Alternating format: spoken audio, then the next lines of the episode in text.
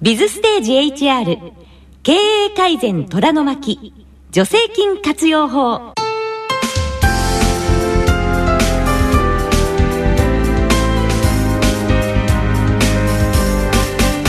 日々ビジネスの場で活躍されているあなたに特に会社経営や人事労務に携わっているあなたに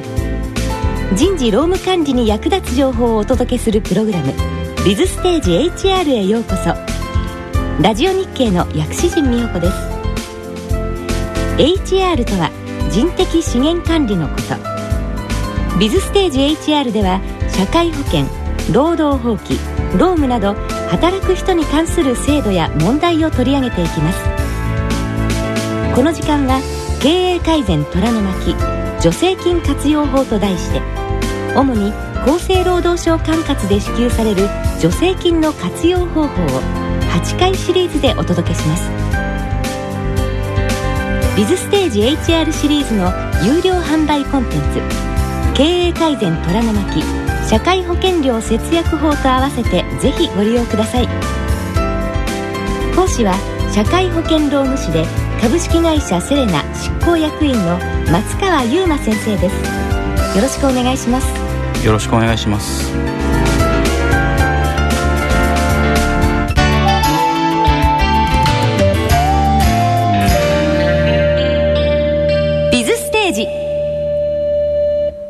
松川優馬です。ラジオ日経の薬師陣美穂子です。早速ですが松川さん今回はどんなお話をしていただけるんでしょうか？はい。今回は2回目ということで、はい。まずは前回の復習をしてその後一つ実際の助成金を取り上げてご紹介したいと思います。はい、よろしくお願いします。さて、まず前回のおさらいですけれども、厚生労働省が支給する助成金というものがあって、この助成金にはたくさん種類があるというお話でしたね。はいおよそ40種類ぐらいはあると思います本当にたくさんあるんですね。はいこの助成金を申請するときには一定の条件を満たすことが必要だというお話もありました。この一定の条件についてもう一度教えてください。はい会社が雇用保険制度に加入していてその保険料をきちんと払っていることが条件となります。はい。それ以外にもそれぞれの助成金によって細かい条件がありますのでそれについては随時この番組の中で説明していきます。お願いします。それでは今回からはまず新たに雇用する場合の助成金について3回続けてご紹介いただくことにいたします松川先生まず今回はどんな助成金になりますか？はい今回はトライアル雇用奨励金についてご紹介いたします。トライアル雇用奨励金。これは奨励金という名前ですが助成金の一種ですね。はい。はい。どんな助成金になりますか？はい簡単にまとめますと、えー正社員として雇用されることがなかなか難しい状況にある方をトライアル雇用試しの期間として雇い入れる会社さんにその賃金の一部を助成するそういった助成金になります。はい。早速ですがここで用語解説です。正規雇用とトライアル雇用の違い。トライアル雇用は今まで経験のない労働者を期間限定いわば契約社員の形で雇用する形態のことを言います。これに対して正社員で採用するのが条件の時厚生労働省は正規雇用という言葉を使用します。以上用語解説でした。さて松川さん改めてこの助成金の目的を教えてください。はいこの助成金の目的ですが、えー業務を行うにあたっての適性や能力などを見極めて、はい。その後の安定した雇用のきっかけとするため経験不足などにより就職が困難な方をトライアル雇用する場合に助成金が支給されるそういったものとなります。はい。この助成金はどういった場合に受けることができるんですか？はい。いくつか条件があるんですが、はい。まず第一にハローワークにこの助成金の対象となる求人票を提出するということがあります、はい。えー次にハローワークに応募してきた方をハローワークがトライアル雇用を経ることが必要であると判断した人をハローワークの紹介から雇い入れなければなりません、はい、ただしあらかじめ会社から内定が出ているような方をこの助成金を使って雇い入れるようなことはできません、はい。えー、他には労働保険料を滞納していないこと過去に不正行為などによって助成金の不正受給を行っていないことなどがあります。はい。これまでにル,、まあ、ルール違反を犯していないということを前提として定められた手続きを、まあ、定められた目的に沿って行った事業主の方が、はい、支給を受けることができるということですね。はい、はい、それではこの助成金におけるトライアル雇用をされる側ですねえー、トライアル雇用を経ることが必要であると認められる労働者というのは具体的にはどういう方になるんでしょうか？はい。いくつか就職が困難な求職者というのは例が挙げられているんですが、はい、えー、例えば45歳以上の中高年齢者、はい、45歳未満の若年者等母子家庭の母季節労働に従事されている方、はい、障害をお持ちの方などがいらっしゃいます。はい。そういう条件を満たす方のうちでえ公共職業安定所長がトライアル雇用が適当であるというふうに認めた方ということですね。はい。はい。さてこのトライアル雇用奨励金ですが支給額というのはいくらになるんでしょうか？はい。対象の労働者の方1人につき月額4万円かける最大3ヶ月合計12万円となります。はい。月額4万円の、まあ、最大3ヶ月間が事業主に支給されるということですね。はいわ、はい、かりました。さて今日はトライアル雇用奨励金についてご紹介していますが松川さん最後にこの助成金についてポイントをまとめてください。この助成金の活用の仕方ですがはい、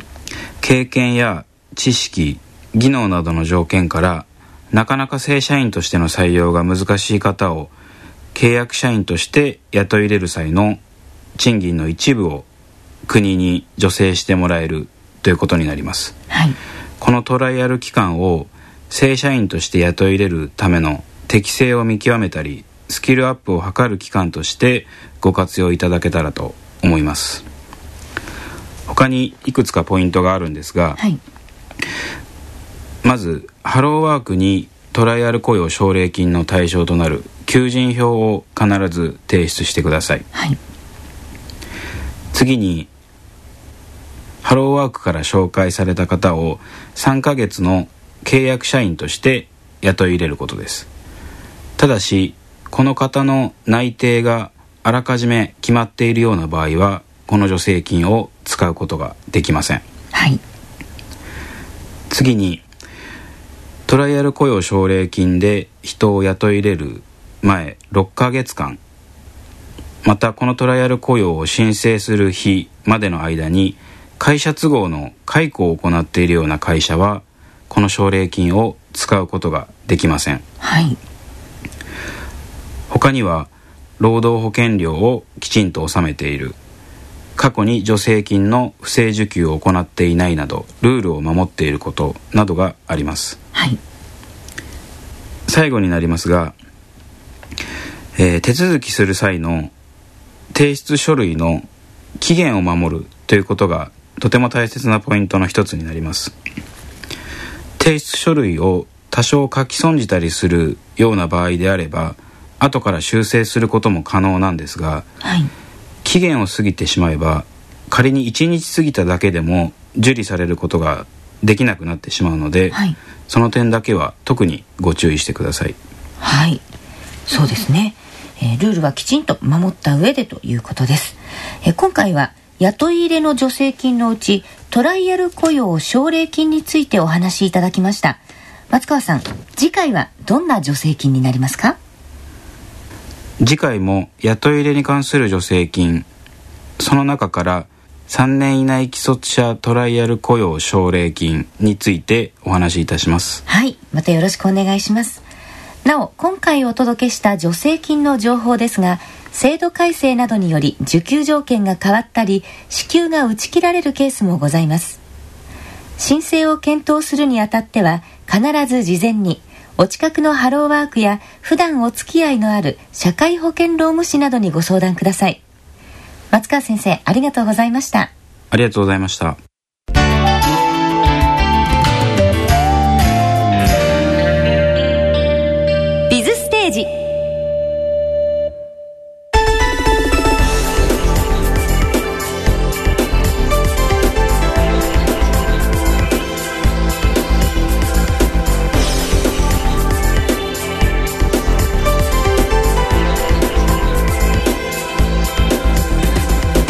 ビズステージ HR 経営改善虎の巻助成金活用法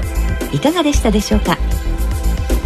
ビズステージ HR ではこの他にも有料版をご用意しています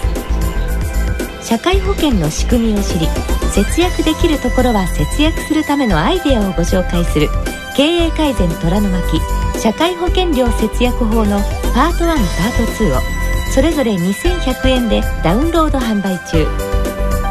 パソコンで聞くタイプやデジタルプレイヤーにダウンロードして手軽に聞ける有料ポッドキャストタイプなどをご用意しました。また CD2 枚組は5250円で発売中です。詳しい購入方法はぜひビズステージの番組サイトでご確認ください。ラジオ日経のウェブサイトからアクセスできます。社長に「何それそんなのあるの?」と言われるような節約法をまとめました。ぜひお聞きください。またビズステージでは働く皆様を応援する有料販売コンテンツスキルアップビジネスリーダーへの道メンタルタフネス迷わず行けリーダーの条件迷わず行けそれでも今会社を辞めますかも好評発売中です。詳しい購入方法はぜひビズステージの番組サイトでご確認ください。番組サイトには検索サイトからラジオ日経の後に一文字分スペースを空けてビズステージと打ち込んで検索してください。ビズステージのビズはアルファベットで BIZ ステージはカタカナです。ラジオ日経スペースビズステージで検索です。番組ではあなたからのご意見ご感想をお待ちしております。ビズステージウェブサイト右端の下の方にご意見お問い合わせというリンクボタンがあります。また携帯電話からは公式サイトラジオ日経モバイルにアクセスしてください。サイトの愛称ラジモで検索できます。おはがきの方は郵便番号107-8373ラジオ日経ビズステージ宛てにお願いします。ご意見ご感想楽しみにお待ちしています。それでは今回のステージはここまでです。ビズステージ HR 経営改善虎の巻助成金活用法。お相手は松川優馬とラジオ日経の薬師陣美穂子でした